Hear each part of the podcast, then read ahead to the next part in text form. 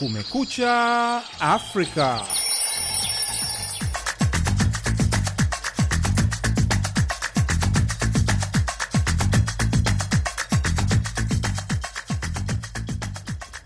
Hii ni idhaa ya Kiswahili ya Sauti ya Amerika, VOA, ikitangaza kutoka mjini Washington DC.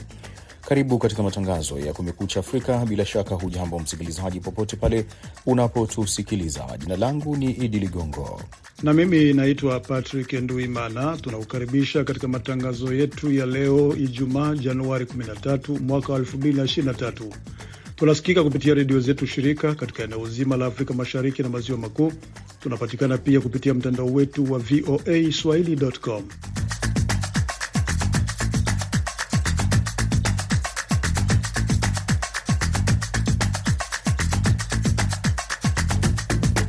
Kufuatia mauaji na vitendo kadhaa vya ukiukwaji wa haki za binadamu nchini Jamhuri ya Kidemokrasia ya Kongo, inalenga kupata mahakama maalum itakayojihusisha na vitendo hivyo.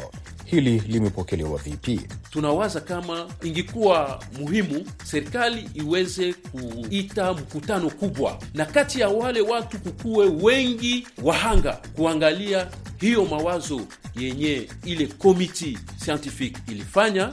Katika taarifa nyingine, chama tawala cha zamani cha Zambia cha Patriotic Front kimeipinga ripoti ya shirika la kimataifa la fedha IMF ikisema ufisadi ulishamiri chini ya serikali yake. Lakini kabla ya kupata ripoti hizi na nyingine kutoka kwa waandishi wetu, unasomewa kwanza habari za dunia na Patrick Nduwimana.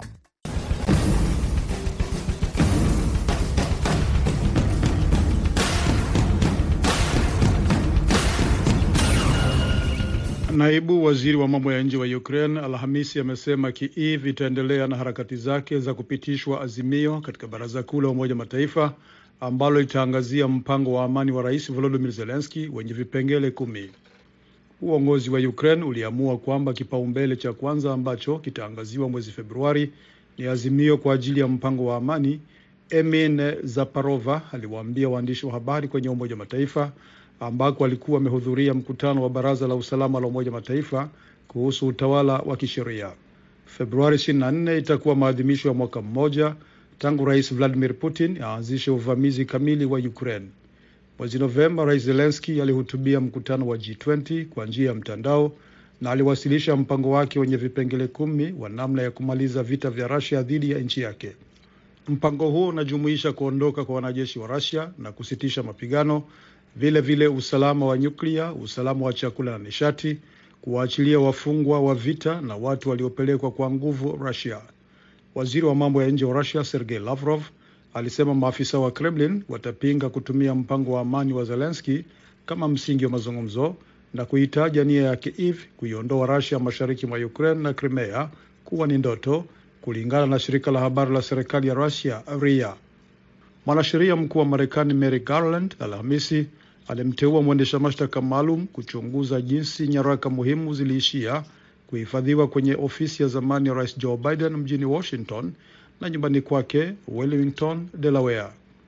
Garland alimchagua mwendesha mashtaka mwenye uzoefu Robert Hall ambaye ni mwendesha mashtaka mkuu wa zamani katika jimbo la Maryland kuendesha uchunguzi huo. Hall alihudumu pia kama afisa mkuu kwenye wizara ya sheria wakati wa utawala wa Donald Trump. Uamuzi wa Garland unafuatia uteuzi wake wa awali wa mwendesha mashtaka maalum Jack Smith kuendesha uchunguzi kama huo dhidi ya Trump. Kwa miezi kadhaa, rais huyo wa zamani alikataa kurudisha nyaraka muhimu za serikali kwenye idara ya kitaifa ya kuhifadhi nyaraka nyeti za serikali kama inavyoagizwa na sheria ya Marekani alipoondoka madarakani miaka miwili iliyopita na kuzipeleka nyaraka hizo kwenye makazi yake huko Florida. Garland aliwaambia waandishi wa habari kwamba uteuzi wa Har unabaini nia ya dhati ya wizara ya sheria kwa ajili ya uhuru na uwajibikaji, hasa kuhusu maswala nyeti. Waasi wa M23 wamekubali kuendelea kuondoka kwa utaratibu kutoka katika eneo waliloliteka mashariki mwa Jamhuri ya Kidemokrasia ya Kongo. Rais wa zamani wa Kenya Uhuru Kenyatta alisema Alhamisi. Idi Ligongo anaarifu zaidi. Kenyatta alikutana na viongozi wa M23 kwa nafasi yake kama mpatanishi katika mzozo huo kwa niaba ya Jumuiya ya Mataifa saba ya Afrika Mashariki, kulingana na taarifa kutoka ofisi yake. Kundi la M23 linaloongozwa na Watusi limeteka maeneo mengi katika jimbo la Kivu Kaskazini katika miezi ya hivi karibuni na kuelekea katika mji wake mkuu wa Goma, lakini kutokana na shinikizo kali la kimataifa iliahidi kuondoka huko na Ijumaa iliyopita na kuirudisha kambi muhimu ya jeshi la Kongo kilomita 40 kaskazini mwa Goma. Katika kuonyesha nia njema na utayari wa kufanya kazi ili kusuluhisha hali ya Kivu Kaskazini, viongozi wa M23 walikubali kuendelea na utaratibu wa kujiondoa kwa kuheshimu sitisho la mapigano. Kenyatta alisema katika taarifa hiyo baada ya mkutano huo katika mji wa pwani wa Kenya wa Mombasa. Walikubaliana zaidi kuendelea kuheshimu na kushirikiana na jeshi la kanda la Afrika Mashariki ambalo kwa sasa limeanza kudhibiti maeneo yaliyoachwa na M23, aliongeza kusema. M23 ambalo ni jina lake la The March 23 Movement walishika tena silaha kupambana na serikali mwishoni mwa 2021 wakishutumu Kinshasa kwa kushindwa kuheshimu ahadi za kuwajumuisha tena waasi katika jeshi. Unaendelea kusikiliza matangazo ya Kumekucha Afrika kutoka Washington DC. Marekani Alhamisi ilitangaza kuwa inatoa zawadi ya hadi dola milioni kumi kwa mtu anayetajwa kuwa mpangaji mkuu wa ugaidi wa shambulio baya kwenye hoteli nchini Kenya miaka minne iliyopita. Marekani imesema inatafuta taarifa kuhusu Mohamud Abdi Aden, ikimwelezea kuwa kiongozi wa kundi la Al-Shabab lenye makao yake Somalia, ambalo liliendesha mashambulizi kadhaa mabaya katika nchi jirani ya Kenya. Kundi hilo mshirika wa Al-Qaida lilikiri kuhusika katika uvamizi wa Januari 15 mwaka 2019 wa hoteli ya Dusit D2 mjini Nairobi ambao ulidumu saa 20. Watu 21 walipoteza maisha akiwemo raia wa Marekani na wengine wengi walijeruhiwa. Kenya ilisema wakati huo kwamba washambuliaji wote waliuawa. Mohamud Abdi Aden, kiongozi wa Al-Shabab, alikuwa katika mtandao uliopanga shambulio la hoteli ya Dusit D2. Meg Whitman aliwaambia waandishi wa habari mjini Nairobi. Amesema Marekani inatoa zawadi ya hadi dola milioni kumi kwa taarifa zitakazosaidia kukamatwa kwa Aden. Rais wa Somalia Hassan Sheikh Mohamud Alhamisi alitoa wito kwa wananchi wa kawaida kusaidia kuwatokomeza wanachama wa kundi la kigaidi la wanamgambo wa Kiislamu la Al-Shabab aliowataja kuwa kunguni. Mohamud alikuwa akihutubia umati mkubwa kwenye kampeni iliyoandaliwa na serikali dhidi ya wanamgambo hao wenye uhusiano na Al-Qaida uliofanyika kwenye uwanja wa michezo katika mji mkuu Mogadishu chini ya ulinzi mkali.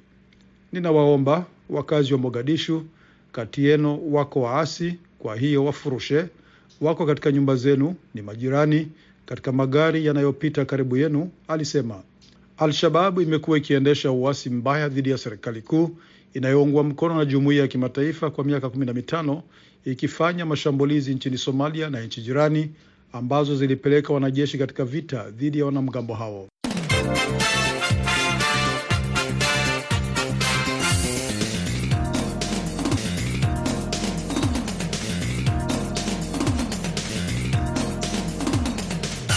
Unasikiliza Kumekucha Afrika ya idhaa ya Kiswahili ya Sauti ya Amerika. Serikali ya Jamhuri ya Kidemokrasia ya Kongo imepitisha sera ya kitaifa ya sheria inayotumika wakati wa migogoro. Mashirika ya kutetea haki za binadamu yanapongeza hatua hiyo ambayo ni muhimu katika mapambano dhidi ya kutoadhibiwa, ila yanasema bado hayajaridhika. Kutoka Bukavu, Mitima de la Chance ametutumia taarifa ifuatayo. Mfumo huo wa sheria unaofanya kazi wakati wa migogoro umeundwa na kamati ya kisayansi inayojumuisha wataalamu katika masuala ya sheria kutoka serikali ya Jamhuri ya Kidemokrasia ya Kongo na ofisi ya pamoja ya Umoja wa Mataifa ya haki za binadamu. Mfumo huo wa sheria ni hati yenye kurasa zaidi ya mia tatu ikiwa ni pamoja na nguzo zote nne za sheria inayofanya kazi wakati wa migogoro zikiwemo kutafuta ukweli na maridhiano, kuanzisha kesi kisheria, kutoa malipizi na fidia ya uhalifu uliofanywa na baadaye dhamana ya kutorudilia tena makosa. Profesa Luzolo Bambi amesimamia kamati hiyo iliyounda mfumo huo wa sheria. Maridhiano siyo tu yale yanayotokea kati ya wanasiasa. Maridhiano ya kweli kati ya wanasiasa na idadi ya watu, hususan nchini Jamhuri ya Kidemokrasia ya Kongo, yanawezekana tu kupitia mfumo wa sheria inayofanya kazi wakati wa migogoro.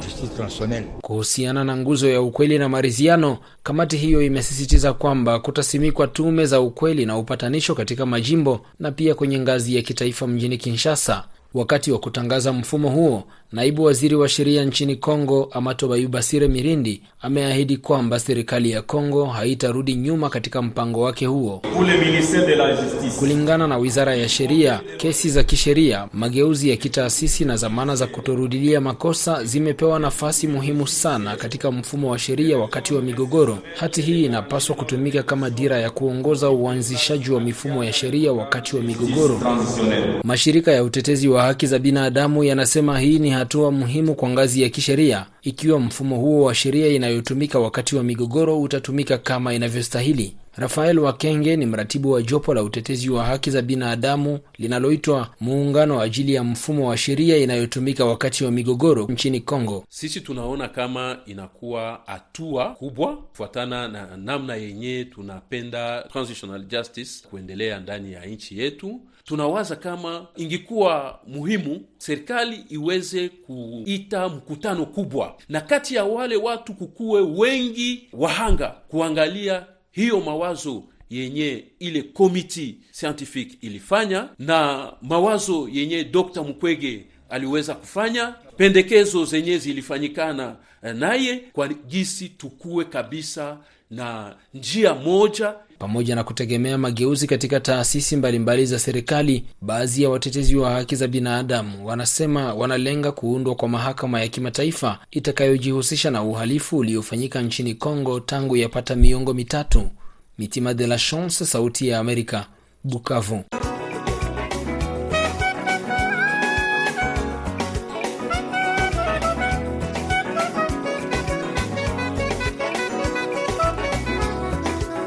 Unasikiliza matangazo ya Kumekucha Afrika kutoka hapa Washington DC. Patrick Nduwimana anaendelea kukusomea habari zaidi za dunia.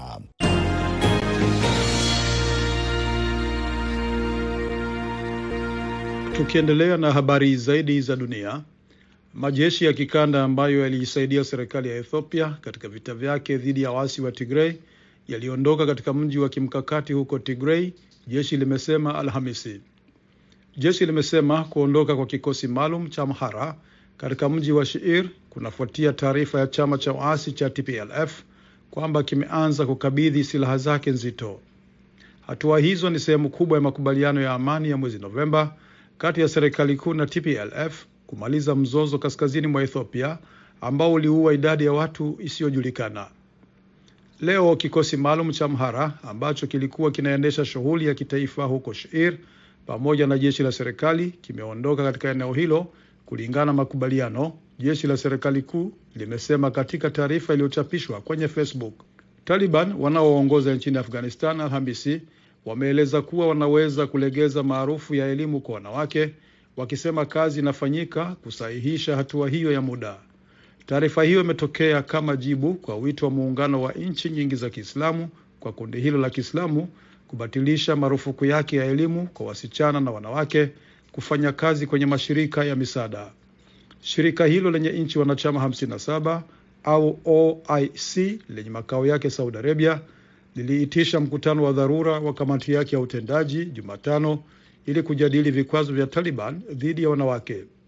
Taarifa ya OIC baada ya mkutano huo ilielezea marufuku hiyo kama ukiukaji wa sheria za Kiislamu na mbinu ya Mtume Muhammad ikiwataka Taliban kufikiria upya maamuzi ya kuwapiga marufuku wanawake kupata elimu na kazi. OIC imeelezea masikitiko yake juu ya kusitisha elimu kwa wanawake nchini Afghanistan na uamuzi wa kuamuru mashirika yote ya kitaifa na kimataifa yasiyo ya kiserikali kuwasimamisha kazi wafanyakazi wa kike hadi itakapotangazwa hatua nyingine, ilisema katika taarifa.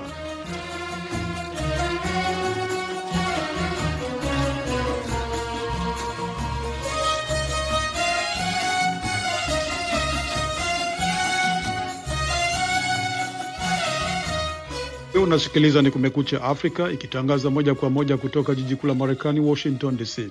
Mawaziri wa mambo ya nje wa Ufaransa na Ujerumani wamewasili nchini Ethiopia kuunga mkono makubaliano ya amani ya mwezi Novemba kati ya serikali kuu na Tigray ya kumaliza miaka miwili ya vita vya kikatili. Maya Mashikir anaripoti kutoka Addis Ababa na Idi Ligongo anaisoma ripoti yake. Mawaziri wa mambo ya nje wa Ufaransa na Ujerumani Catherine Colonna na Annalena Baerbock walikutana Alhamisi na waziri mkuu Abiy Ahmed katika ziara ya kuunga mkono makubaliano ya amani ya Tigrei. Makubaliano hayo ya Novemba yamehusisha na kushuhudiwa maendeleo makubwa, huku huduma za msingi zikirejeshwa katika eneo la Tigrei, kuongezeka kwa misaada na makubaliano ya kwanza ya silaha na chama cha Tigray People's Liberation Front na vikosi vya shirikisho la Ethiopia.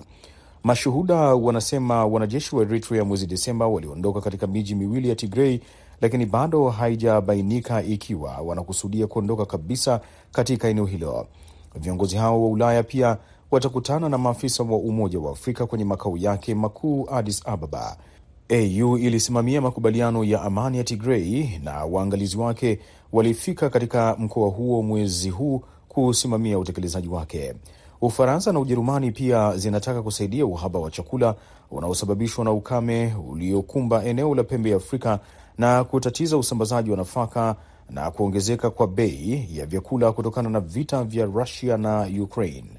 Ziara hiyo ya siku mbili inajumuisha kutembelea ghala za shirika la mpango wa chakula duniani WFP katika mkoa wa Oromia ambako ngano iliyotolewa kutoka Ukraine ili kusaidia kukabiliana na njaa inahifadhiwa. Serikali ya Ufaransa na Ujerumani zilifadhili usambazaji wa nafaka zinazohitajika sana na zinatarajiwa kutangaza msaada mpya kwa watu katika maeneo yaliyoathiriwa na vita vya miaka miwili vya wenyewe kwa wenyewe nchini Ethiopia. Wachunguzi wa Umoja wa Mataifa wanasema kuna ushahidi wa uhalifu wa kivita na uhalifu dhidi ya ubinadamu unaofanywa na pande zote katika mzozo huo, ikiwa ni pamoja na ubakaji, mateso na mauaji holela. Ripoti ya Umoja wa Mataifa mwezi Septemba ilisema serikali ya Ethiopia na washirika wake pia walitumia njaa kama silaha ya vita, jambo ambalo wanakanusha. Umoja wa Mataifa unasema mamilioni ya watu walikimbia makazi yao katika vita hivyo na zaidi ya Watigrei milioni tano wanahitaji msaada wa kibinadamu.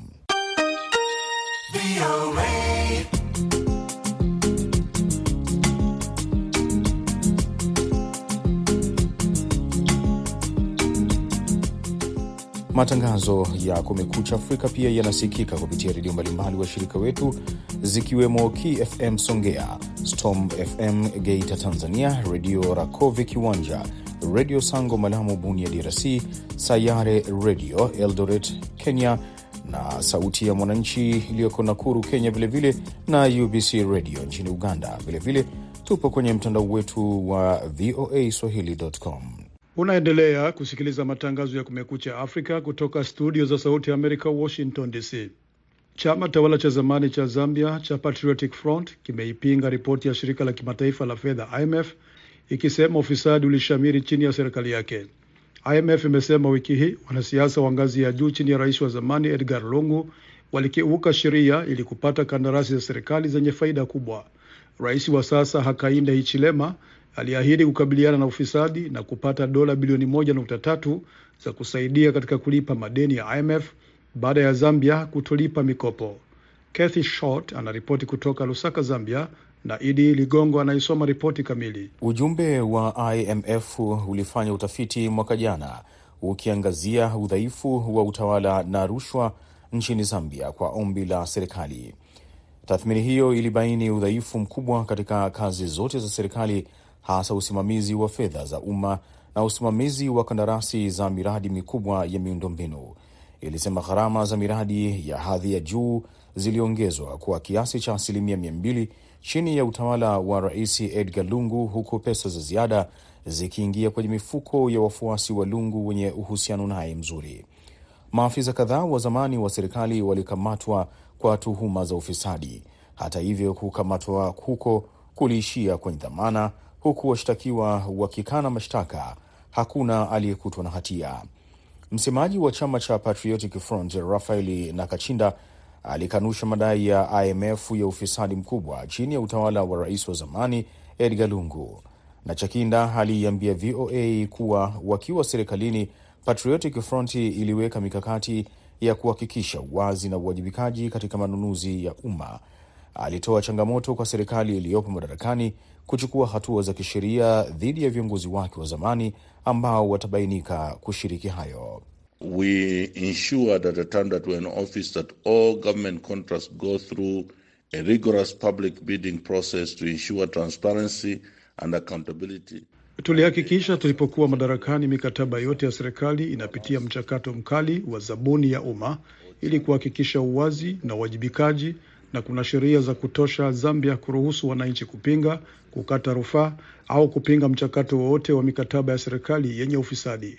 Mchakato wa zabuni ni mchakato wa umma na kwa hivyo tuhuma hizo ni uzushi. Msemaji wa rais Anthony Bwadia aliiambia VOA kwamba ripoti ya IMF ni uthibitisho wa kile ambacho serikali ya Rais Hakainde Hichilema imefahamu kwamba rushwa ya Zambia ilishamiri zaidi wakati wa utawala wa Lungu. This is why now the president has made it a fundamental priority to win the fight against corruption. Hii ndiyo sababu rais ameweka kipaumbele cha msingi kushinda vita dhidi ya ufisadi kama sehemu ya mchakato wa kujenga uchumi.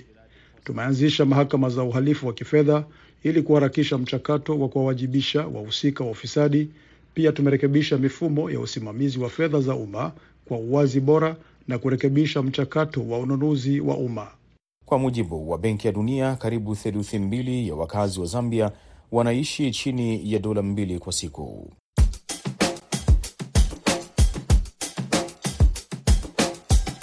VOA Mitaani. Katika VOA Mitaani tunaelekea Jamhuri ya Kidemokrasia ya Kongo, DRC, ambako tunaangazia hali wanayopitia wakimbizi wa vita vya M23 na jeshi la serikali katika sehemu mbalimbali katika mji wa Goma na Nyiragongo, sekta zote zikiathirika. Zaidi. Na Ausere Malivika. Kweli tatizo ambayo inatokana na vita vya M23 ni matatizo ni mengi sana, sababu kwanza mimi mwenyewe ni mwalimu, nimekimbia maeneo yangu toka Ruchuru, tumeacha wanafunzi, tumeacha walimu wenzetu ambao walishindwa jinsi ya kukimbia na sasa hivi imekuwa miezi mitatu masomo hayapo, wanafunzi wamekimbia maeneo mbalimbali, kama vile imekuwa tanguliza pale mbeleni, kama walimu pia wamoja wamekimbia na wengine wamebakia. Nikusema sasa miezi mitatu hivi hatusome, hatufundisha wanafunzi na hatujui tutamaliza eh, hii mambo namna gani, na hatujui kama kweli kabisa au mwaka katika tarafa ya Ruchuru kweli utaweza kuendelea. Kwa wale ambao wote wanaona kama hiyo ndio njia yao iko vema kwao hiyo njia ya vita wanasema ndio njema kwao, wapate vyeo, wapate sijue pesa, wapate makazi. Sio njia ya vema, sababu ina, inaacha maafa mengi. Watu wengi wamefariki kupitia vita, watu wamepoteza vitu kupitia vita. Sasa tungewaomba sisi, yani mimi binafsi, ujumbe wangu binafsi, waache vita na watafute amani, tuishi kwa sababu hata cheo unaweza ipata ukiwa katika amani, hata hiyo pesa unaweza ipata ukiwa katika amani. Hapa naishi tu basi, tunakuwa katika mji wa Goma, tunakuwa kama wakimbizi, hatujui tufanye nini tungetaka kurudia manyumbani kwetu, lakini hatuna jinsi, sababu M23 ingali katika maeneo hayo, na tunaishi katika familia tu ambazo zilitupokea. Basi kwa maisha vile vile tuna, tuna, kitu tunapata hicho kitu tunatumia. Najua ma, ma, mateso ambayo wanapitia, ila uh, sisi kama vile wakazi kama vile wa, uh, uh, wanaharakati wa haki za binadamu inatuma si wenyewe, ila sasa uh, inaomba kila mkongomani yote ajue pale ambao ambapo walipo uh, community international kama nita kulugha ya Kimombo, wote wamefunga mecho na mdomo yao wakiona kama Rwanda kupitia uh, wanamgambo wa M23 wanaendelea kunyanyasa haki za binadamu na kuna mtu yeyote ambaye anasema. Sasa sisi wenyewe tuna mipango nyingi, tumalizapo ili jambo tutaenda kunyingine, ila tunaita watu wote duniani ambao wana moyo mwema ama ambao wanatumikia haki za binadamu waweze kutusaidia ili hao wanamgambo waweze kuondoka, sababu ni janga la dunia. Uh, ijapokuwa wan... inaniuma sana, inaniuma sana. Na ingekuwa alafu jukumu tena la serikali yetu ya DRC kutusaidia sisi wanawake ili kukomesha, sababu sisi wanawake tunakuwa sana sana wahanga wa vita, tunapoteza watoto wetu, tunakuwa wajane kupitia vita, tunakuwa na yani, hali zote zinakuwa mbaya, zinafikia kwa mwanamke. Utakuta hata ujeuri fulani fulani unaweza kufikia mwanamke katika hiyo makambi. Yani serikali yetu ingejitahidi juu chini, ili kukomesha vita hiyo na amani iweze kurudi. Ninaujisha pombe, nilitoka Kibumba, vye nilikuwa navyo vyote nilivitupa kule. Kufika hapa nikiujisha Himangwehe, nilikimbianaka nikaujisha yote nikirangura kabido kamandale na kakarigazoki. Sasa nilimaliza niketupa vyangu vyote kule, tukekimbia juu ya M23 na vyetu vyote tushavitupa. Kwa leo hatuwezi fika tena muvyetu. Hii una njaa jii naacha, tunakuya tumia kinywaji hii. Sasa itawasaidia nini? Itatusaidia kusipokuwa na mawazo mingi mm. Inatusaidia kidogo juu tufate taka nguvu ya kutembea. Na nyinyi wakimbizi, ndio hali ya kimaisha ikoje hapa katika kambi? Hapa tunateseka mbaya sana, hatupate kitu, njaa tu nje natuua. Maisha yenye tunaishi ni maisha ya mubaya juu depuis tufikie huku kuko be banapokeaka kuko na benye bapokeake nye depuis nifikie huku hatuyapokeaka tuko ba mingi sana. Unazani kurudi nyumbani, maisha yako yanaweza kurudi sawa mbele ikabadilika, ama unataka ubaki hapa? Mie nikerudi nikerudi kunyumba mimi sitafuta tena maisha juu na mtoto iko nalia, nishakosa maziwa ya kumunyonyesha, sina tena maziwa. Siku nilikuwa kwangu nilikuwa piga maragi, mimi nakunya msururu, mimi nafanya nini, mimi nashigusia mu yangu. Sasa hapa nchali na tatu huwa mimi nazipenda turudie kunyumba. Sie tunafika huku tunatoka Kibumba tunakimbilia muji Kanyaruchinya, tunamaliza huku miezi miezi mbili na taishi maake si hatuyapata taa kitu moja maake si bamingi hata baishaisha juu ya njala beya biko hata bakimbizi banapata chakula be bakimbizi banakosa ile yote unasikia ni kututesa. Umwe batusaidie baturudishe chako nyumba. Na hapa basi, pata burudani ya muziki.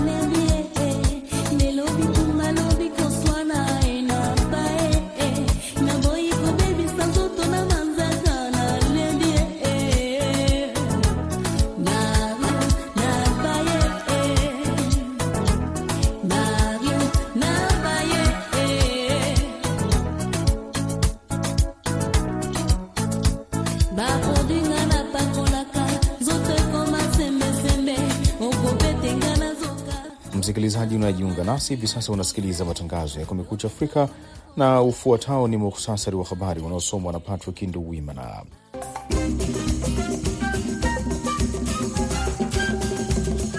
Naibu waziri wa mambo ya nje wa Ukraine Alhamisi amesema Kiev itaendelea na harakati zake za kupitishwa azimio katika baraza kuu la Umoja Mataifa ambalo litaangazia mpango wa amani wa rais Volodymyr Zelensky wenye vipengele kumi. Mwanasheria mkuu wa Marekani Merrick Garland Alhamisi alimteua mwendesha mashtaka maalum kuchunguza jinsi nyaraka muhimu ziliishia kuhifadhiwa kwenye ofisi ya zamani ya rais Joe Biden mjini Washington na nyumbani kwake Wilmington, Delaware. Waasi wa M23 wamekubali kuendelea kuondoka kwa utaratibu kutoka katika eneo waliloliteka mashariki mwa Jamhuri ya Kidemokrasia ya Kongo. Rais wa zamani wa Kenya na mpatanishi katika mzozo wa DRC Uhuru Kenyatta alisema Alhamisi. Marekani Alhamisi ilitangaza kuwa inatoa zawadi ya hadi dola milioni kumi kwa mtu anayetajwa kuwa mpangaji mkuu wa ugaidi wa shambulio baya kwenye hoteli nchini Kenya miaka minne iliyopita.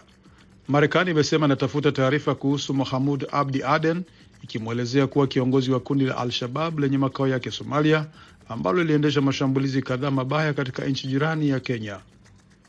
Rais wa Somalia Hassan Sheikh Mohamud Alhamisi alitoa wito kwa wananchi wa kawaida kusaidia kuwatokomeza wanachama wa kundi la kigaidi la wanamgambo wa Kiislamu la Al-Shabab aliowataja kuwa kunguni. Na majeshi ya kikanda ambayo yaliisaidia serikali ya Ethiopia katika vita vyake dhidi ya waasi wa Tigrei yaliondoka katika mji wa kimkakati huko Tigrei, jeshi limesema Alhamisi. Mpaka hapa ndipo tunakamilisha matangazo ya Kumekucha Afrika kutoka idhaa ya Kiswahili ya Sauti ya Amerika. Kwa niaba ya wote waliofanikisha matangazo haya, msimamizi ni Khadija Riami, mwongozaji ni Jumbe Hamza. Nimeshirikiana na mwenzangu Patrick Nduwimana. Naitwa Idi Ligongo, ninakutakia amani na upendo popote pale unapotusikiliza.